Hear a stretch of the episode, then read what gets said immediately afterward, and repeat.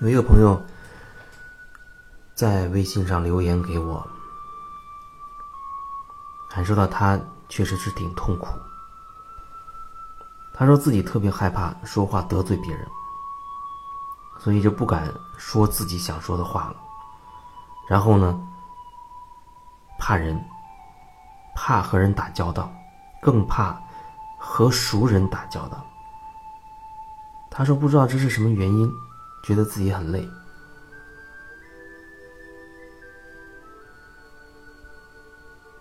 我觉得你害怕和别人打交道的一个最根本的原因，就是你害怕说出自己想说的话。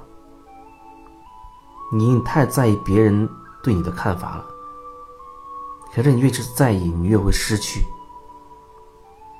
事实上也是已经是这样了，你越在意，你越不敢说话。你越不敢说话，你越不喜欢和人打交道，你越更不喜欢跟熟悉的人深入的交往，那么你越就没办法在关系当中持久。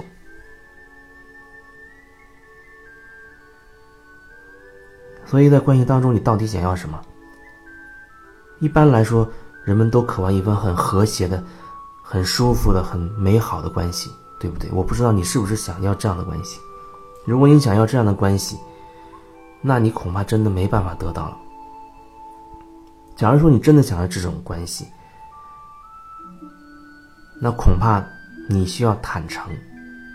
一份关系当中，你都不敢坦诚自己，而总是想去怎么样不得罪别人，或者从另一个角度来说，你只是渴望能够迎合别人。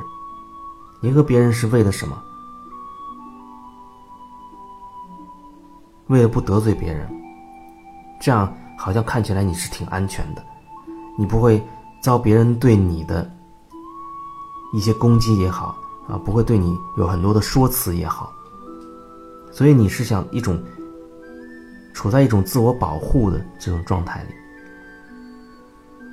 那你为什么会这么在意别人对你的说法，别人对你的看法？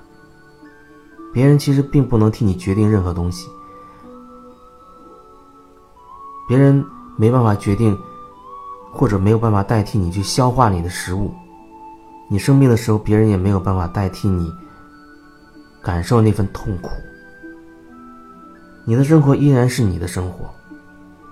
别人说再多，他也没有办法真的进入到你的生活当中。别人说再多，他也没有办法真的百分之一百了解你所有经历的全部。那别人只是通过看你一眼。啊，对你凤毛麟角的零星的了解，甚至连那了解都是很浅薄的。基于这个基础之上，对你的一些评价、一些指指点点。如果说你经常听我分享的音频，你会了解我一直都在说要做回自己。做回自己是什么意思？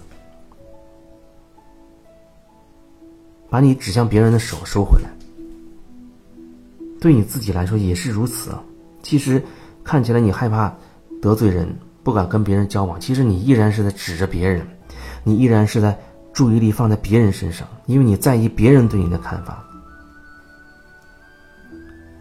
所以它的根源，或者说它的钥匙，就是把你放在别人身上的注意力收回来，放在自己身上，说自己心里想说的话，做自己真心有感觉和喜欢的事。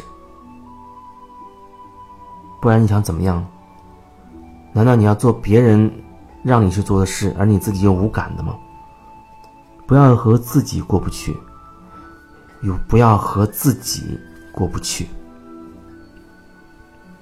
从另一个角度来看，你为了迎合别人，你说话怕得罪别人，那你将会说一些你以为不会得罪人的话，但是那就导致你不能说出你心中真实的声音。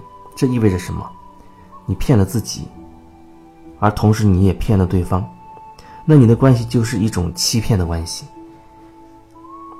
你就会处在一种自欺欺人的状态当中。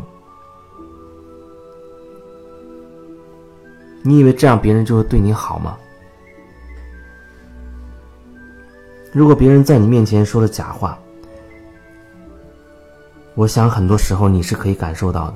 你可以感受到这人他到底心里对你是什么感觉。那么你经常的对别人说假话，难道别人不会感受到吗？交往当中，一份真诚，一份真心，那是最难能可贵的。